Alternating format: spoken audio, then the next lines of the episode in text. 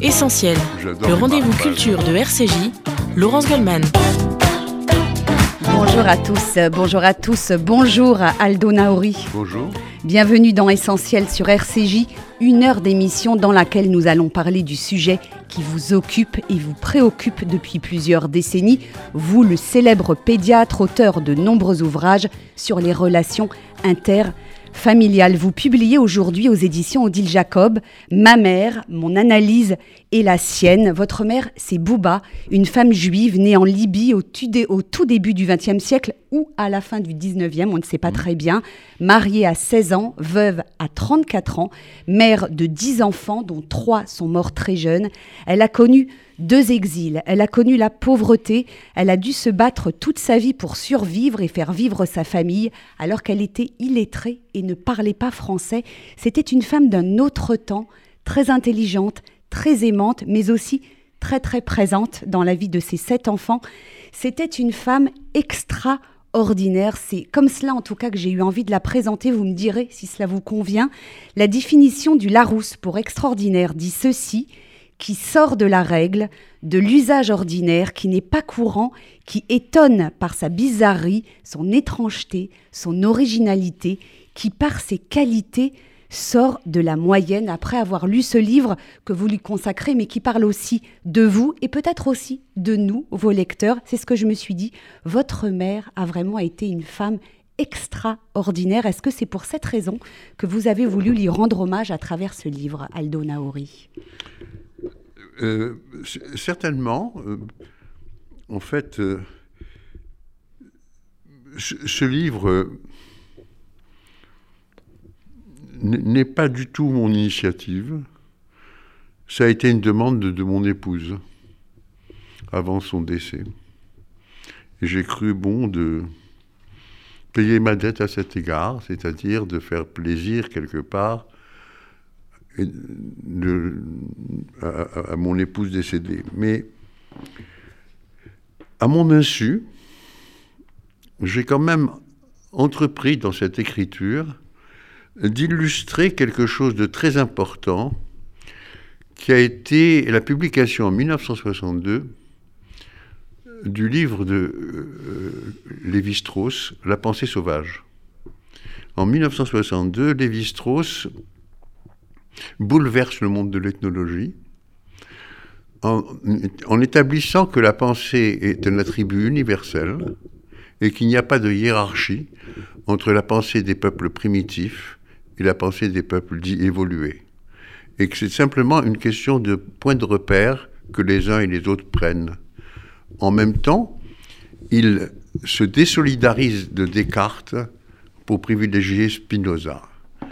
À cet égard, si vous voulez, ce livre est une illustration, puisque euh, je décris les, modes de comportement et toute la façon d'agir de ma mère qui est dans une pensée du type primitif.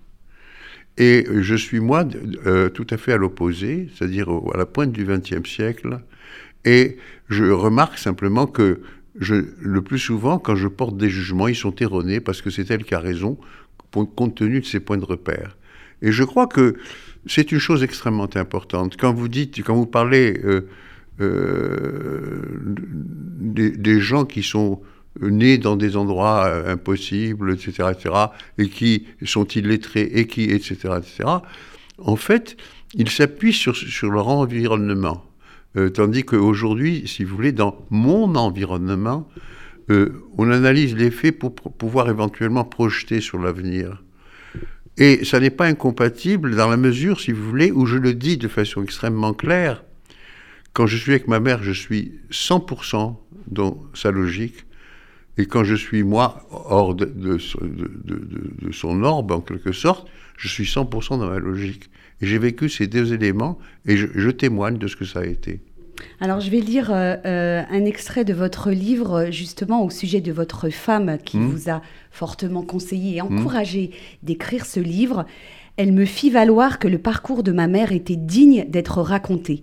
Il était stupéfiant et par-dessus tout exemplaire par la force de vie qui s'y déployait. Elle avait été un personnage exceptionnel, un personnage qui, relevant tous les défis, avait décidé de ne jamais se laisser écraser par l'adversité, un personnage qui avait mené sa vie et celle des siens d'une main de fer et sans trembler, un personnage qui n'avait rien cédé sur ses convictions, un personnage qui avait toujours vécu où qu'il lui était dans son lieu et dans sa culture d'origine, grappillant cependant tout ce dont il pouvait faire usage dans son environnement du moment, un personnage enfin qui, sans jamais s'intégrer, avait néanmoins encouragé sans relâche ses enfants à le faire. C'est non seulement un, récit, mais, mais c'est aussi euh, de, un magnifique langage pour décrire votre mère. Et si j'insiste beaucoup sur le fait qu'elle avait nous avait encouragé à nous intégrer, euh, c'est précisément parce que euh, l'émigré qu'elle était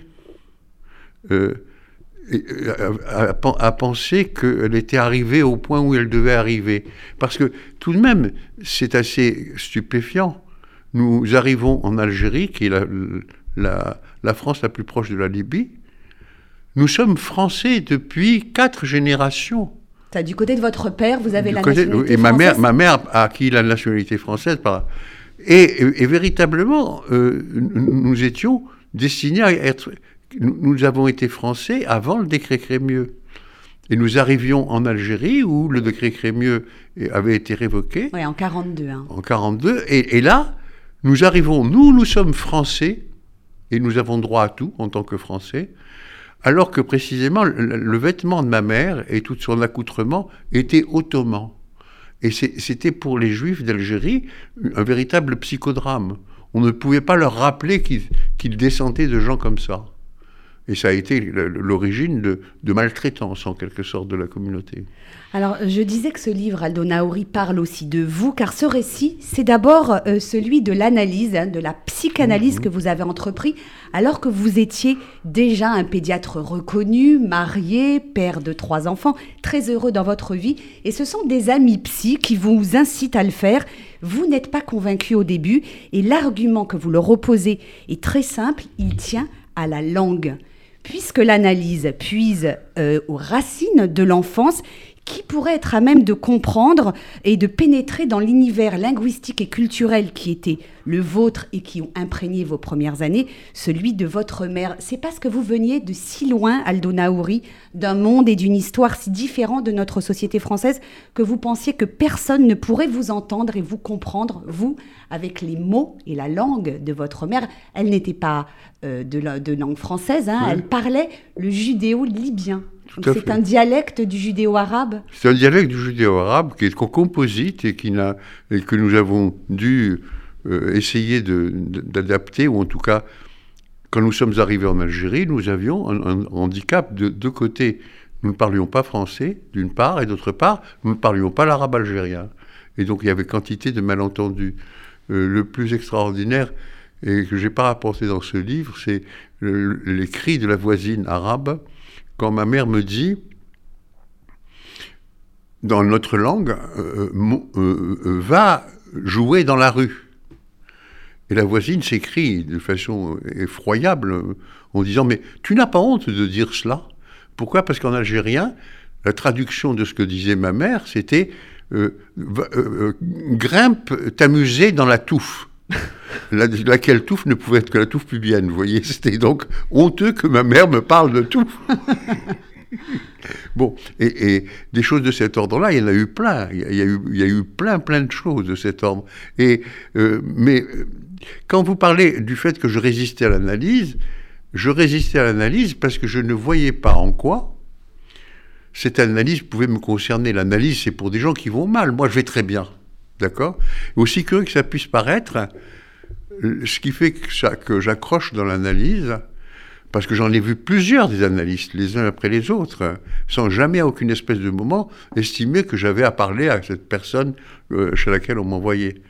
Ça a été le regard du monsieur que j'ai reçu, qui m'a, reçu, et qui lui-même a dû être totalement euh, mis au défi de mener une analyse avec, euh, dans une langue qui était aussi hétérogène. Pendant mon analyse, il m'est arrivé d'avoir des séances entières en arabe. Vous, voyez? Et donc là aussi, c'est intéressant parce que pouvoir éventuellement remonter les signifiants comme cela. Ça a été toute l'histoire de la psychanalyse. À la fin de l'analyse, j'ai dû aussi me battre pour faire reconnaître ce qu'il en était des critères de cette euh, analyse euh, qui était finie. Et, effectivement, il l'a admis. Encore que, il était resté des choses en suspens et quand nous sommes devenus amis après la fin de l'analyse, et que j'essayais de revenir sur des détails de cet ordre, il était tellement soulagé, on l'a réussi, on l'a réussi, donc euh, ne parlons plus de quoi que ce soit. Voilà. La langue comme vecteur d'identité, elle est vraiment euh, au cœur de ce livre. Et, puisque vous y racontez vos séances d'analyse et que nous parlons du langage, euh, pendant les séances, vous faites des, des liaisons très, avec une gymnastique intellectuelle incroyable entre des mots français qui vous posent problème et vous sautez euh, à l'arabe à l'arabe et, vous réussissez. C'est extraordinaire. Alors par exemple les mots lait elle a été lait elle a idée vous font beaucoup réfléchir, vous questionnent beaucoup et vous parvenez finalement tout seul, mais c'est le travail de l'analyse, à atterrir sur l'arabe avec la lettre gutturale, je ne sais pas si je vais bien la prononcer, le re. non, non, vous prononcez à l'ashkenaz. Pardon. Vous, dites re alors que c'est ha. C'est re. Vous voyez, c'est cette gutturale particulière. Et donc on peut passer comme ça d'un univers linguistique et, vous nous dites vous-même, quand je suis seule, je suis au 21e siècle ou 20e mhm. siècle à Paris, et lorsque je suis avec ma mère, je suis en totale immersion dans son monde à elle. Totalement. vous faites les connexions en fait. écoutez, il faut absolument expliquer que euh, euh, dans le monde, il y a six systèmes de parenté. Pas sept, six. Ces six systèmes de parenté organise la pensée des individus qui y sont inscrits sur euh, la façon de voir le monde. De, ces six systèmes de parenté, les plus importants numériquement sont le système esquimau, on dit esquimau parce qu'il a été étudié d'abord chez les esquimaux, et le système soudanais, qui a été étudié au, Soudan. Donc esquimau, c'est nous ici en Occident, voilà. et soudanais, c'est plus l'Orient non, alors le système esquimau, c'est toute la population occidentale, et le système soudanais, c'est le système euh, euh, africain du Nord et, Asie, et toute l'Asie. Ces systèmes-là se sont toujours combattus, chacun ayant essayé de convertir l'autre à ses valeurs. Eh bien, avec ma mère, j'étais dans le système soudanais. Avec euh, mon épouse, et aujourd'hui comme je suis, je suis dans le système esquimau. Mais c'est pas si simple parce que ça détermine réellement l'ensemble des rapports. C'est-à-dire comment euh, les gens qui s'inscrivent. Un jeune couple qui se marie, par exemple, va être dans un système soudanais ou dans un système esquimau. Vous êtes ashkénaze, vous êtes marié à un séfarade, votre séfarade d'époux est dans le système soudanais. Si bien que, par exemple, votre belle-mère estimait que de toutes les façons, vous étiez destiné à faire partie de sa famille, c'est-à-dire retiré de la vôtre. D'accord? Dans le système euh, esquimau, c'est votre époux qui aurait été absorbé par votre famille. Voyez? Donc, tous ces éléments-là sont d'une très très grande importance. Et donc, moi, je me retrouve comme ça, inscrit dans les deux. Et c'est là l'illustration intéressante, c'est que tout en étant inscrit dans les deux, je ne m'aliène à aucun des deux systèmes. C'est-à-dire que je continue de penser, je continue de, voir le monde, je me surprends quelquefois à voir le monde avec un œil soutané. Vous voyez? Et je me dis, mais tiens, il y a ça, c'est très curieux. Je rêve, il m'arrive de rêver en arabe, vous voyez Et il m'arrive aussi, justement, de regarder ce qu'il en est et, d'analyser cette langue, l'arabe. C'est extraordinaire de penser que, par exemple, euh, l'arabe d'Afrique du Nord ne, sait pas conjuguer, ça n'existe pas la conjugaison du verbe être au présent. Vous voyez Et cependant, il, existe. Comme en hébreu d'ailleurs. Oui, sauf qu'en hébreu, c'est la position. Tandis que l'arabe a inventé un mode de dire le verbe être au présent et quand on examine cette, invention, on s'aperçoit que l'arabe d'Afrique du Nord, de toute l'Afrique du Nord, ne dit pas je suis tué, il est, il dit il, m'a vu, il t'a vu, il l'a vu. D'où ce rapport à l'ostentation. Parce que s'il ne me voit pas, euh, je n'existe pas. Donc il faut absolument que je me montre. Vous, voyez, donc on a là toutes les attitudes qui nous paraissent étranges. De la même manière, par exemple, et j'insiste parce que c'est là où, reprenant l'histoire de ma mère, je me dis, euh, c'est intervenu, le verbe accoucher en arabe n'existe pas, il est sexué. C'est-à-dire que ce qui se traduit, ce qu'on traduit par accoucher, c'est une erreur en traduction. Une femme n'accouche pas, une femme garçonne. Elle met au monde un garçon. Elle met au monde un garçon et elle apporte une fille, qui, est une quantité négligeable, qui est destinée plus tard à faire des garçons. Et quand ma mère, par exemple, je dis qu'elle a fait qu'elle a, a, fait quatre garçons de suite, je me suis dit, c'est pas par hasard, c'était pour, pour s'affirmer en tant que femme, complètement. Vous voyez? Et il y a quantité de choses de cet ordre-là qui apparaissent à travers le, travail sur la langue euh, qui se fait grâce à l'analyse. On va marquer euh, une première pause dans cette émission, euh, Aldo Naori. Euh, on se retrouve dans un instant pour parler de votre très beau livre, Ma mère, qui vient de sortir aux éditions Odile Jacob. Et on va, si vous le voulez bien, raconter l'histoire de Booba parce qu'elle est juste extraordinaire et, merveilleuse. À tout de suite sur RCJ.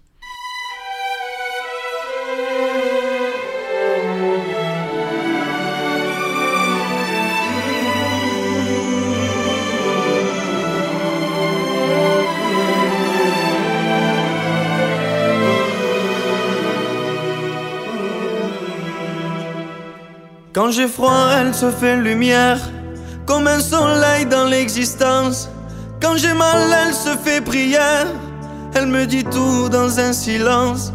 Quand je souffre, elle souffre avec moi. Quand je ris, elle rit aux éclats. Mes chansons sont souvent pour elle, elle sera toujours ma merveille. Quand je ne suis pas à la hauteur, elle m'élève plus haut que le ciel. Elle est le miel. C'est son sang qui coule dans mes veines et des souvenirs par centaines berce mon cœur de mille étoiles. Elle est ma quête, elle est mon graal. Oh mon Dieu, laissez-les-moi, les beaux yeux de la maman. Enlevez-moi même tout le reste, mais pas la douceur de ses gestes. Elle m'a porté avant le monde, elle me porte encore chaque seconde. Elle m'emportera avec elle, je lui serai toujours fidèle. Quand je me blesse, elle est douceur, comme une caresse dans l'existence. Quand j'abandonne, elle devient lionne et me relève avec patience. Quand j'ai la folie des grandeurs, elle me ramène sans me faire mal. Elle est dans ce monde infernal Oh mon Dieu, laissez-les-moi, les beaux yeux de la maman. Enlevez-moi même tout le reste, mais pas la douceur de ses gestes. Elle m'a porté avant le monde, elle me porte encore chaque seconde. Elle m'apportera avec elle, je lui serai toujours fidèle.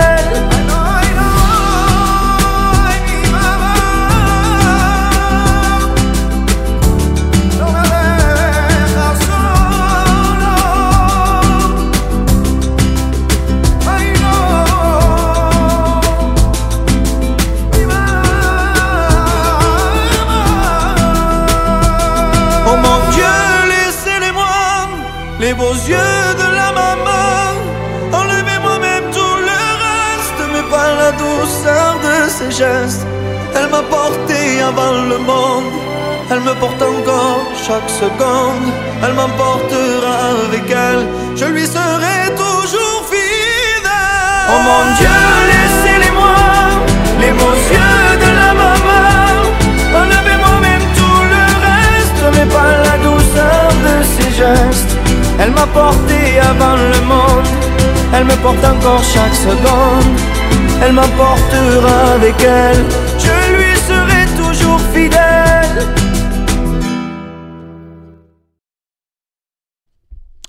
Retour sur RCJ dans Essentiel en compagnie de Aldo Naori euh, pour son livre Ma mère, son analyse et la sienne aux éditions d'Île Jacob. Nous poursuivions cette discussion pendant la, pendant la pause. Euh, je voudrais, Aldo Naori, que nous parlions de, ce personnage qui a été votre maman.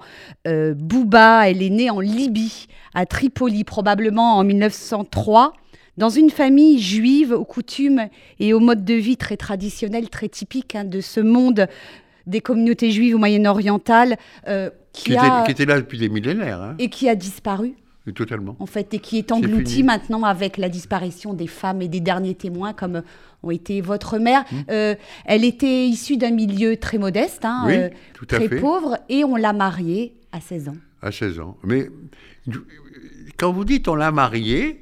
Alors elle, elle raconte que c'était une histoire d'amour. Ah, pour elle, c'est une histoire d'amour.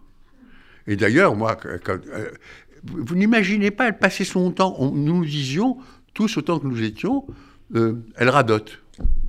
Elle n'arrête pas de revenir sur les événements le, récit de la rencontre euh, avec mon père, euh, je l'ai vu, je l'ai eu 20 fois, 25 fois dans la vie. Et donc, euh, elle était devant la porte le Shabbat après-midi, et puisqu'on on, ne travaillait pas, et c'est comme ça que les garçons venaient en définitive essayer de voir la fille qui leur convenait. Et puis un jeune homme qu'elle n'avait jamais vu, mais qu'elle avait trouvé fort beau, laisse tomber une rose par terre et puis la ramasse et dit quelque chose dont je ne sais pas si c'était un poème ou il dit tu, tu, on, penserait Rose que tu es desséché euh, à cause du manque d'eau, mais ça n'est pas ça. Le, sel de mes larmes que je, qui te dessèche parce que je suis malheureux que celle que, que, que, j'ai vue vu, euh, ne, puisse, ne pas me regarder ou quelque chose de cet ordre. Mm.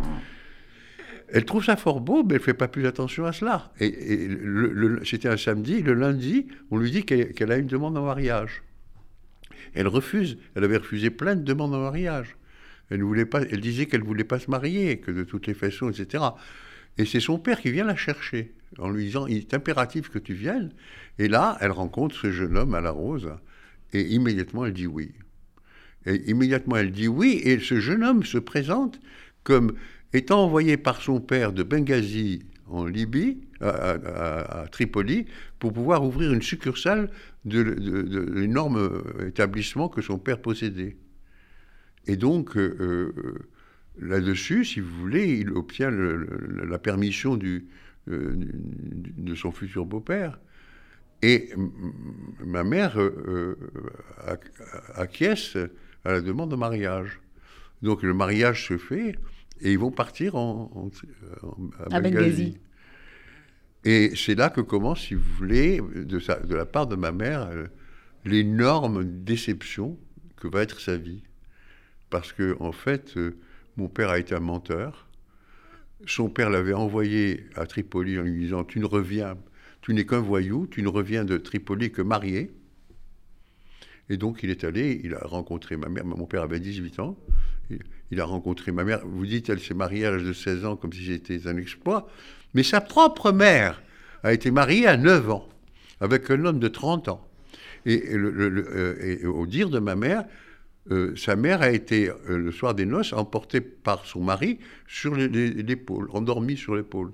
Et elle disait avec un rire gras, je n'ai jamais osé demander à ma mère si mon frère aîné était né avant ou après qu'elle fût réglée. Vous voyez un peu ce qu'il en était. C'était on, mariait les filles très tôt pour être en, définitive pour les protéger des viols. C'était, elles étaient mariées donc sacrées quelque part. Et, à 16 ans, ma, mère était déjà en retard pour ce mariage. Vous, voyez Et donc, sa vie va être avec mon père quelque chose d'un mélange assez effroyable d'une tendresse et d'un très très grand amour, et également d'une révolte contre son irresponsabilité. Mais parce que c'était pas un gros travailleur, votre père, vous dites que c'était un fauché. C'était pas, un gros travailleur, c'est pas le problème du gros travailleur. C'était qu'il n'avait pas de clients. Quand il, quand il avait on venait lui commander un costume, il était tellement content d'avoir de, l'argent entre les mains qu'il allait euh, au bistrot payer des tournées, payer des repas, des choses.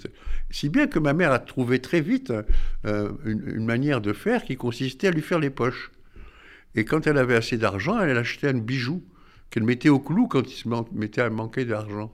Et je raconte ce débat avec la pauvreté qu'elle avait. Elle me disait, est-ce que tu surveilles ton argent? Je suis sûr que ta femme aussi me fait. Euh, voilà, c'est une stratégie qu'elle avait établie comme ça. Bon, c'était de cet ordre-là. Et puis, elle a passé son temps, justement, à. Elle était, en définitive, la responsable économique de la famille. Et c'est comme ça qu'elle a fait tenir cette famille, parce que euh, si, si n'en tenait qu'à mon père, c'était en, gros, bon, Sauf que mon père était quelqu'un qui était très fier de sa nationalité française et qui lui parlait tellement de la France, il lui parlait tellement de Paris, il lui parlait tellement de l'opéra de Paris, que dès qu'il est arrivé d'Algérie, il m'a immédiatement demandé de l'emmener à l'opéra. Vous, voyez, bon. Alors évidemment, je me suis tiré l'oreille, mais j'ai fini par le faire. C'était tout ce qui était du côté de la France qui était l'attractif. Donc elle nous encourageait à nous inscrire dans cette société complètement. Il y, a tellement de choses à dire hein, sur votre mère. Euh, c'était une femme euh, donc euh, de Libye, dans un univers avec beaucoup de traditions, hein beaucoup de croyances, beaucoup de superstitions, beaucoup de légendes. Hein, mais, beaucoup, mais, mais, mais c'est tout un autre monde. Je veux dire que je raconte des histoires médicales. Vous voyez, par exemple. Et ces histoires médicales, qui jamais ne se seraient terminées comme elles se sont terminées, était stupéfiante, en s'appuyant sur des... Il faut voir un peu comment elle nous soignait. Elle était guérisseuse, hein, votre maman. Oh là là, elle, avait elle, disait, elle, disait, un bateau n'a qu'un pilote. Je serai le pilote. Et pour se faire aider, elle donnait, elle donnait, euh, elle donnait pouvoir de l'aîné sur tous les autres, du deuxième sur tous les autres sauf sur l'aîné, etc. Moi, j'étais le dernier. Tout le monde avait pouvoir sur moi. Et moi, je n'avais pouvoir sur personne, aussi curieux que ça puisse paraître. Malgré mon analyse, malgré tout ce que... Le symptôme de, cette, du de voir tout le monde sur moi, je ne l'ai résolu qu'à 78 ans. C'est vous dire, d'accord? Tellement c'est traçant. De la même manière, si vous voulez, que on peut, dans la lecture de ce livre, se poser des questions sur les, symptômes que j'ai eus, moi, euh, avec lesquels j'ai composé, mais qui, en définitive m'ont posé beaucoup de problèmes. Par exemple, le fait que jusqu'à euh, euh, jusque pendant mon analyse, jusque pendant mon analyse, j'ai toujours eu des problèmes avec mes cheveux. Qui étaient crépus. Qui étaient crépus. Et je mettais ça sur le fait que le fait qu'ils étaient crépus me faisait ressembler à un arabe. Mais ce n'était pas de ça qu'il s'agissait. En fait, mes cheveux me posaient problème par rapport au coiffeur. Or, quand, en terminale, euh, nous étions dans un trou dans lequel on n'avait personne pour nous renseigner, je reviens euh, en, juin 56. Je dis à ma mère que je suis dans l'embarras parce que je ne sais pas quoi faire comme étude et comme métier. Elle me, fait une réponse qui me trempe dans une admiration extraordinaire. Elle me dit, elle me dit il y a la guerre en Algérie en fait, on appelait ça les événements, et c'était de novembre 54, vous voyez, peu 18 mois avant. L'Algérie, un jour, sera indépendante. Il faut donc faire un métier qui puisse s'exercer dans tous les pays du monde. On ne peut pas vivre avec les Arabes, il faudra partir en France, en Israël, au Canada, aux États-Unis. Et elle avait mis déjà les possibilités. Et elle, me dit, donc il faut faire un métier qui se pratique. Et je trouve ça merveilleux. Qui se pratique partout. Partout. Et je lui dis, alors quel métier me, suggères-tu de faire? Elle me dit coiffeur. elle a raison en même temps. On peut couper, on coupe les cheveux n'importe où euh, me dit, dans le monde. Et on n'a qu'une paire de ciseaux. C'est comme le violon pour les Ashkénazes. exactement. et, et, elle me dit simplement, je lui dis mais à quoi ça aura servi que je sois bachelier? Elle me dit tu auras de la conversation et donc beaucoup de clients. Vous voyez? Mais moi, à l'époque, travaillant sur deux langues en quelque sorte, je, relève le fait que le mot qui dit coiffeur dans notre langue judéo-libyenne dit exactement, c'est le nom, c'est un, des sens du, de son nom de jeune fille. Hassan. Hassan. Mm. Et alors, alors qu'en en, dialecte algérien, c'est le coiffeur, c'est pas Hassan, c'est Hafaf. Vous voyez, c'est des mots complètement différents. Et à l'intérieur de mon analyse, je finis par relever la, chose, puisque précisément, ce, que je parviens à faire, c'est comprendre que ma mère m'avait littéralement euh, phagocyté pour faire partie, si vous voulez, de son ascendance. Parce qu'elle avait eu les, quatre enfants qui étaient morts étaient tous des enfants auxquels avaient été donnés les prénoms de son ascendance. Donc j'arrivais, moi, mon père était mort, elle pouvait disposer de moi. Et elle a fait de moi, effectivement, quelqu'un qui était Hassan. Et je me dégage de cela. Et quand j'arrive, par exemple, au cours de l'analyse, toujours en train à, repérer la chose, je, suis sur un divan en place des Vosges, je sors de là, je prends la voiture et je vais la voir chez elle. Je ne l'ai pas vue depuis la veille, et elle était grabataire, donc je lui rendais visite. J'ai à peine ouvert la porte qu'elle me dit Tu veux m'assassiner? Et elle va rentrer dans un délire effroyable, duquel je pourrais la sortir que, encore une fois, en travaillant sur la langue. N'empêche, elle, elle, avait des dons de guérisseuse, euh, votre maman. Il y a une anecdote que vous racontez. Vous êtes en Algérie, le petit voisin, euh, le fils de, la, de votre logeuse, d'ailleurs, une, une, une, française très, très. Euh, qui, vraiment ne considère pas une, juive, Qui avait l'âge de ma mère et qui me posait grand problème parce qu'elle était extrêmement belle, mais très méchante. À, à telle enseigne que j'associerais pendant longtemps, alors que je suis petit enfant, la beauté à la méchanceté. Vous voyez? Et je me disais tout le temps, euh, les, femmes belles, il faut qu'on leur dise pour qu'elles ne soient pas méchantes. Vous voyez? Et euh, euh, par exemple, quand j'ai croisé le visage de mon épouse, celle qui allait devenir mon épouse, pendant cinq secondes, la première pensée que j'ai eue, si j'avais, j'avais à peine 20 ans, si j'ai une femme comme ça à mon bras, je peux conquérir le monde. Vous voyez? Annuler la méchanceté au, nom de cela. Et donc, euh, euh, le, fils de cette, de cette logeuse fait une crise d'épilepsie. Fait, une crise d'épilepsie. Et la logeuse appelle ma mère au secours, laquelle descend, euh, monte le voir et dit à, à la mère Apporte-moi une clé mâle et elle met la clé dans le creux euh, de la main et elle tourne la clé comme pour ouvrir une serrure. Le gamin ouvre les, mains, et, revient à la. Donc nous avons été. Elle a été euh, choyée, on ne peut plus, par cette mère, etc. Et nous avons là, comme, comme ça, toute une série de faits que je rapporte en les associant les uns aux autres, selon le principe des associations d'idées, pour montrer comment tout ça est tout à fait associé. Il n'y a rien, rien qui se perd tout a un sens. De toutes les façons, les choses se, mettent là, mais selon toujours des mécanismes qui appartiennent à la logique de cette pensée primitive et qui heurtent la logique, comme par exemple le jour où elle guérit. C'est incroyable, mais incroyable. Je veux dire, elle guérit d'une pyocholécystite, si vous voulez, qui normalement doit l'emporter. Je suis là à veiller la nuit pour ne pas qu'elle meure seule. Et elle ne veut pas être opérée? Elle ne veut pas être opérée. Et le lendemain matin. elle, est, guérie.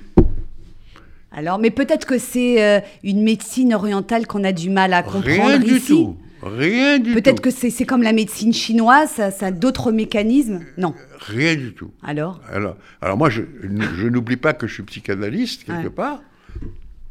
Et je me dis, ça, agit comment? Ça agit, ben, elle, a pris, elle a pris euh, appui sur une croyance qui est que parce que quand je lui dis qu'elle est guérie, elle me dit Tu as beau être un médecin, comme tous les médecins, tu n'es qu'un âne. Et elle dit cette chose aussi extraordinaire qui est Les médecins ne se demandent jamais pourquoi un individu est malade. Ce qui est vrai. Vous voyez? Et je m'attends à ce qu'elle me fasse une théorie sur l'origine de la maladie. Elle me dit L'origine de ma maladie, c'est les genoux. Les genoux. Qu'est-ce que c'est que ces genoux Les mauvais esprits mais, Oui, c'est les démons. Ça, les démons. Vous voyez? Et elle me raconte comment elle s'est débrouillée avec les démons pour leur demander de ne pas la laisser, de ne pas la tuer. Ça, c'est ce que j'entends en tant qu'adhérent euh, à son système de pensée. Mais comme je suis psychanalyste, je remonte à ce qui s'est passé la veille. La veille au soir, euh, j'ai fait venir toute la famille, toute la famille, tout le monde, tout le monde, pour ah, insister. Vous étiez sept frères et sœurs. Voilà, tous les frères et, les frères et sœurs, neveux, etc., pour qu'on l'hospitalise et qu'elle soit opérée. Et elle disait tout le temps, pas question, pas question. Je peux, préfère mourir dans mon lit que sous le couteau d'un chirurgien. Quand tout le monde est parti, qu'on a fait un tour de garde pour savoir que, pour pas qu'elle soit seule, elle me dit tout de suite Est-ce que tu as vu le regard que tes belles-sœurs ont porté sur mon armoire? Elles sont là en train de se demander comment partager mes draps. C'est-à-dire que, contre ce qu'elle a perçu, elle, de façon paranoïaque, comme un vœu de mort, elle dresse sa force de vie. Vous voyez?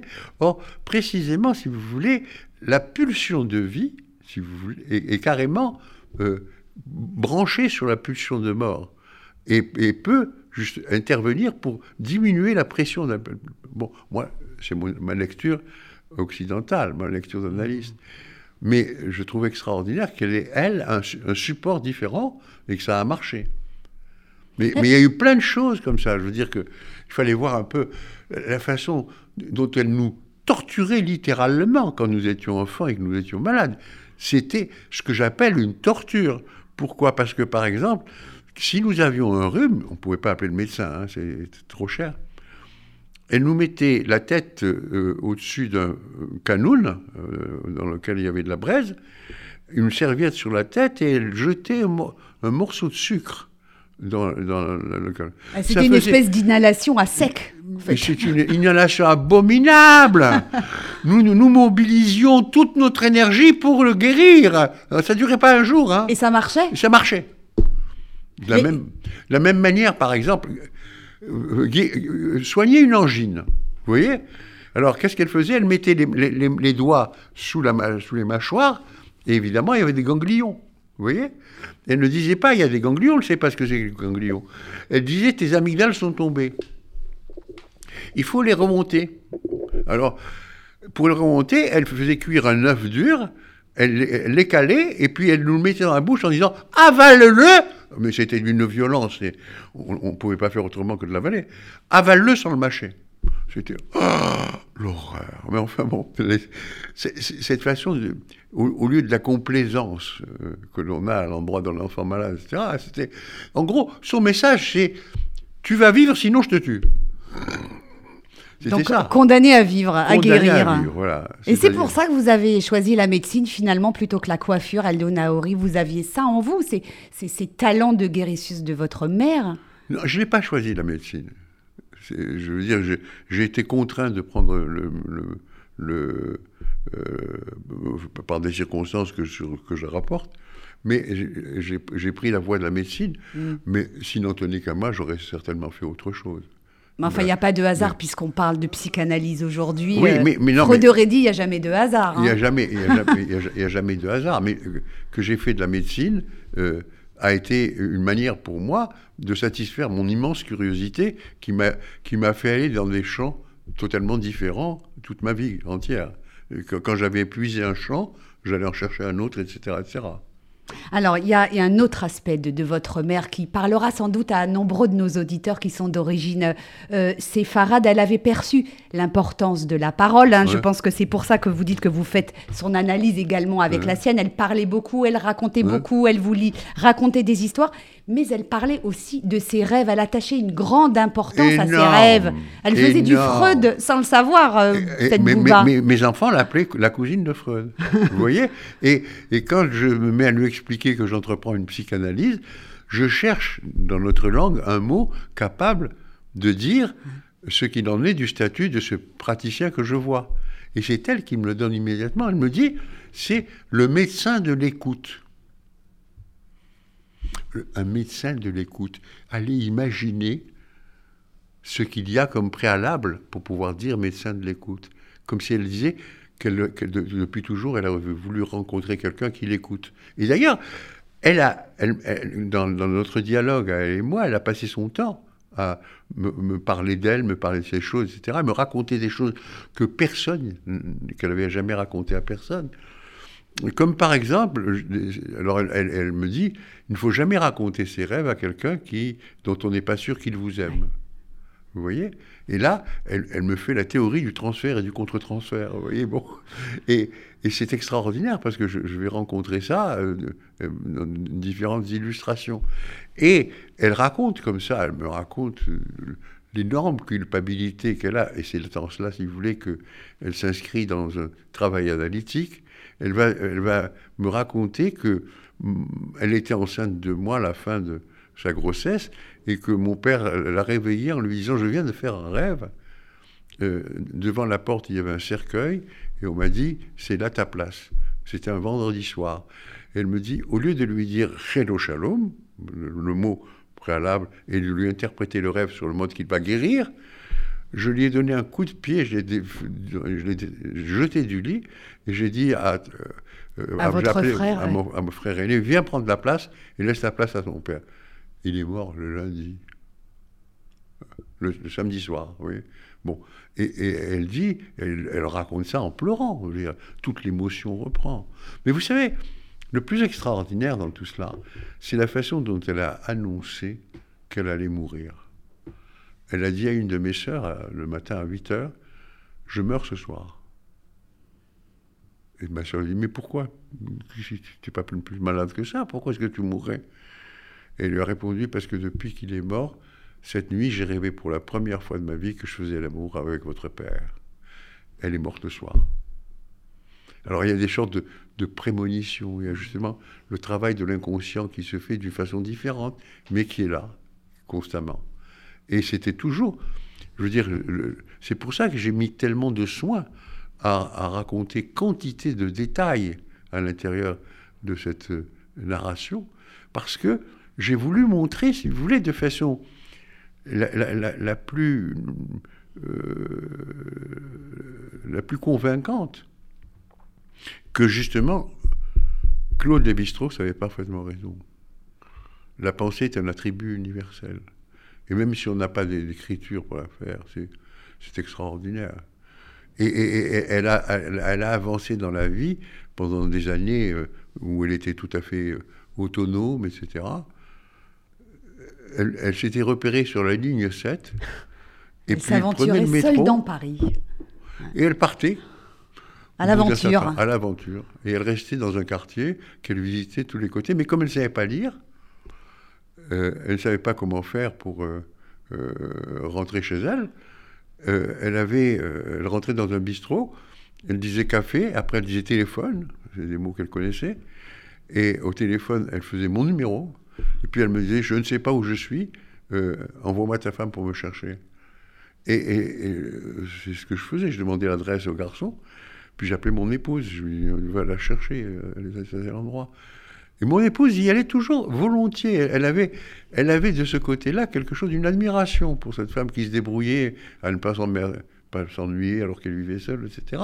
Et qui Mais elle ne pouvait pas se parler. Elle n'avait pas de langue commune. Ah oui, puisque euh, votre femme était ashkénaze, française, impossible de communiquer. etc. Et ma mère était... Par exemple, je passais, je passais voir ma mère avec mon, avec mon épouse. Et ma mère lui disait, j'ai été malade et vous ne m'avez pas téléphoné pour me demander de, mes nouvelles. Et mon épouse lui disait, mais j'en avais tous les jours par Aldo.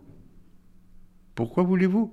Elle lui dit, oui, mais ça n'est pas s'inquiéter de moi que d'écouter les nouvelles. Là, encore une fois, le système de référence est totalement différent. Vous voyez? Et ça, fait, ça fait quand même quelque chose d'une difficulté quand on n'est pas, quand on n'est pas comme je l'ai été moi, totalement euh, adhérent aux deux systèmes. On passerait des heures à, vous écouter sans rien dire. J'en ai oublié de lancer la deuxième pause musicale, mais c'est pas grave, on la fera à la fin. C'est vous avez vraiment hérité des talents de, des talents de ah. conteur de votre mère. Ah, c'est extraordinaire. Vous vous rendez compte quand même le bonheur que nous avons eu dans notre petite enfance. Je dis toujours que j'ai eu une petite enfance de rêve malgré la pauvreté, malgré, le, déracinement. et malgré l'absence de votre père, on n'en a pas encore parlé, on va y venir euh, tout de suite après. Mais c'est extraordinaire, je veux dire que nous, vivions dans une cave de 20 mètres carrés. Euh, à Orléansville, en, Algérie. On a vécu 6 ans, 6 ou 7 ans. Eh bien, le soir, c'était le rêve, parce qu'on n'avait pas la télévision. On était tous autour d'elle, chacun ayant euh, accès à un bout de son corps. Et elle nous racontait, nous a raconté successivement les mystères de Paris, le conte de Monte Cristo et les mille et une nuits. Et quand plus tard je lui ai demandé d'où elle tenait tous ces récits, elle me disait c'est ton père qui me les lisait au lit. Et j'avais pensé que mon père lisait ça au lit en, italien. Et je trouvais extraordinaire qu'il pût traduire en judéo-arabe immédiatement. Et en fait, près de 30 ans après, j'ai appris que ces livres avaient été des livres traduits en judéo-arabe, c'est-à-dire en, arabe écrit avec des caractères hébraïques. Et, c'est tout à fait extraordinaire. Est...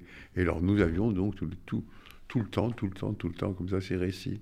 Et vous étiez les sept enfants collés, à, elle, littéralement. Il y avait ce rapport charnel. Totalement. Entre vous. Et moi, j'avais la meilleure place. J'étais dans son la Parce tête que vous étiez le petit, euh, le petit dernier. C'est d'ailleurs vous qu'elle a désigné comme euh, bâton officiel de vieillesse. Hein. C'était vous exclusivement. Et, euh, vous n'aviez pas. Quand, mes frères et mes frères disaient, quand nous venons ce soir-là, tu peux nous dispenser de venir. Elle disait, si c'est comme ça, restez chez vous. oui, oui, elle était alors, personnellement, j'ai beaucoup, euh, j'ai beaucoup été, j'ai beaucoup admiré sa manière de procéder, même quand elle était cruelle, même quand elle, même quand elle était littéralement méchante. Par exemple, avec le second de mes frères, qui la prenait pour banquière pour faire des affaires. Elle lui disait. parce qu'elle avait le sens du business en même temps. Hein, euh. Non seulement elle, avait un, don de business, mais c'était elle taxait.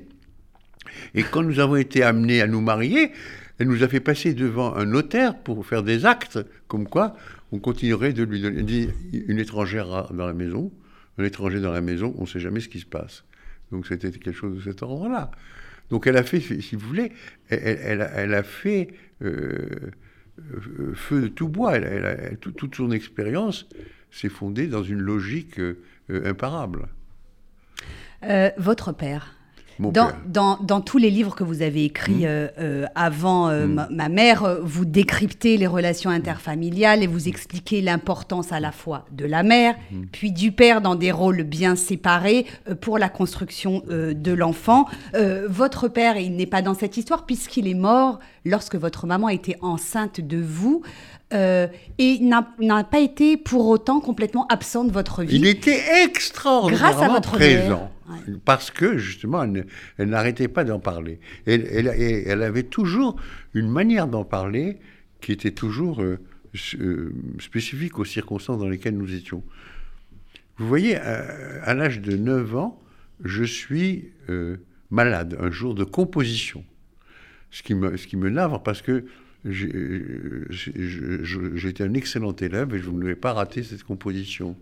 Et j'étais tout le temps malade, tout le temps malade. Et un jour, je lui demande, ce jour-là, je lui dis, mais pourquoi je suis tout le temps malade? Et elle me répond, parce que tu es né d'une racine malade. Et je lui dis, euh, une racine malade, je ne comprends pas. Ni ton père était malade au moment où on t'a conçu. Et elle m'explique comme ça, elle me dit que mon père l'a réveillé en pleine nuit et lui a dit Je viens de faire un rêve. L'importance des rêves, vous voyez, c'est extraordinaire. L'ange Gabriel est descendu du ciel, a mis la main sur ma tête et m'a dit Je te bénis, Joseph, de toi va naître un rameau nouveau. Le mot qui dit rameau dans cette langue dit également savoir. Et elle me dit C'est là qu'on t'a fait. Et quand j'ai été enceinte, il me caressait le ventre comme il n'a jamais fait pour aucun des enfants. Et il, disait, ça va être un garçon. Je dis, mais je ne sais pas, j'ai eu deux filles, peut-être sera encore une fille. Il disait, garçon, fille, morceau de chair informe, je le chérirai plus que tout, parce qu'il m'a rendu ma dignité d'homme. Ce que moi je comprends, immédiatement, quand j'entends le message, c'est-à-dire qu'il devait n'avoir pas eu de rapport sexuel depuis longtemps, dignité d'homme, vous voyez, et en même temps, ce chérissement qui fait que de toutes les façons, et dignité, qui fait que mon œuvre est tout entière à, euh, la gloire de mon père. Et euh, le plus extraordinaire, c'est que je n'ai plus jamais été malade depuis ce jour-là.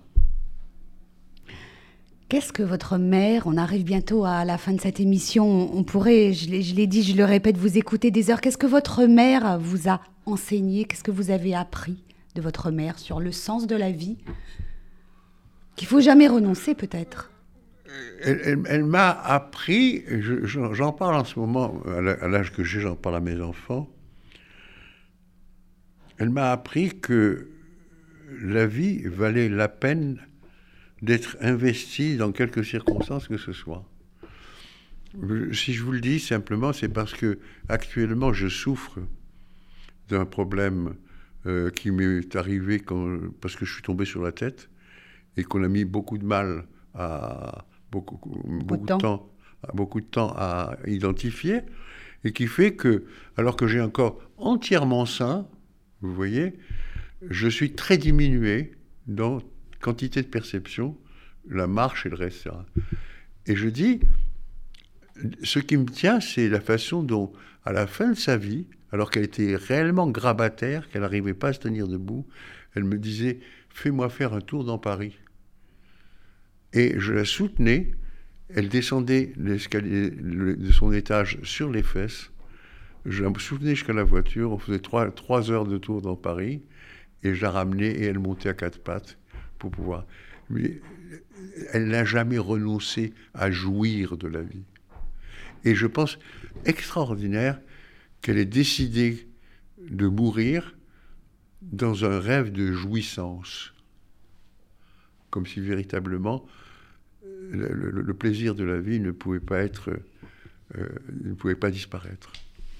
Nous arrivons à la fin de cette émission. Euh, merci infiniment à Aldo Naouri d'être revenu nous voir sur RCJ à, l'occasion de la parution de ce livre vraiment magnifique et je recommande à nos auditeurs de l'écouter. Ça s'appelle Ma mère, mon analyse et la sienne. C'est publié aux éditions euh, Odile Jacob. Cette émission est à retrouver en podcast sur notre site internet ainsi que sur notre application mobile radio RCJ.info. Restez avec nous sur RCJ. Dans un instant, vous avez rendez-vous avec Rudy Saada l'édition complète de la mi-journée. Excellente journée à tous à l'écoute de nos programmes.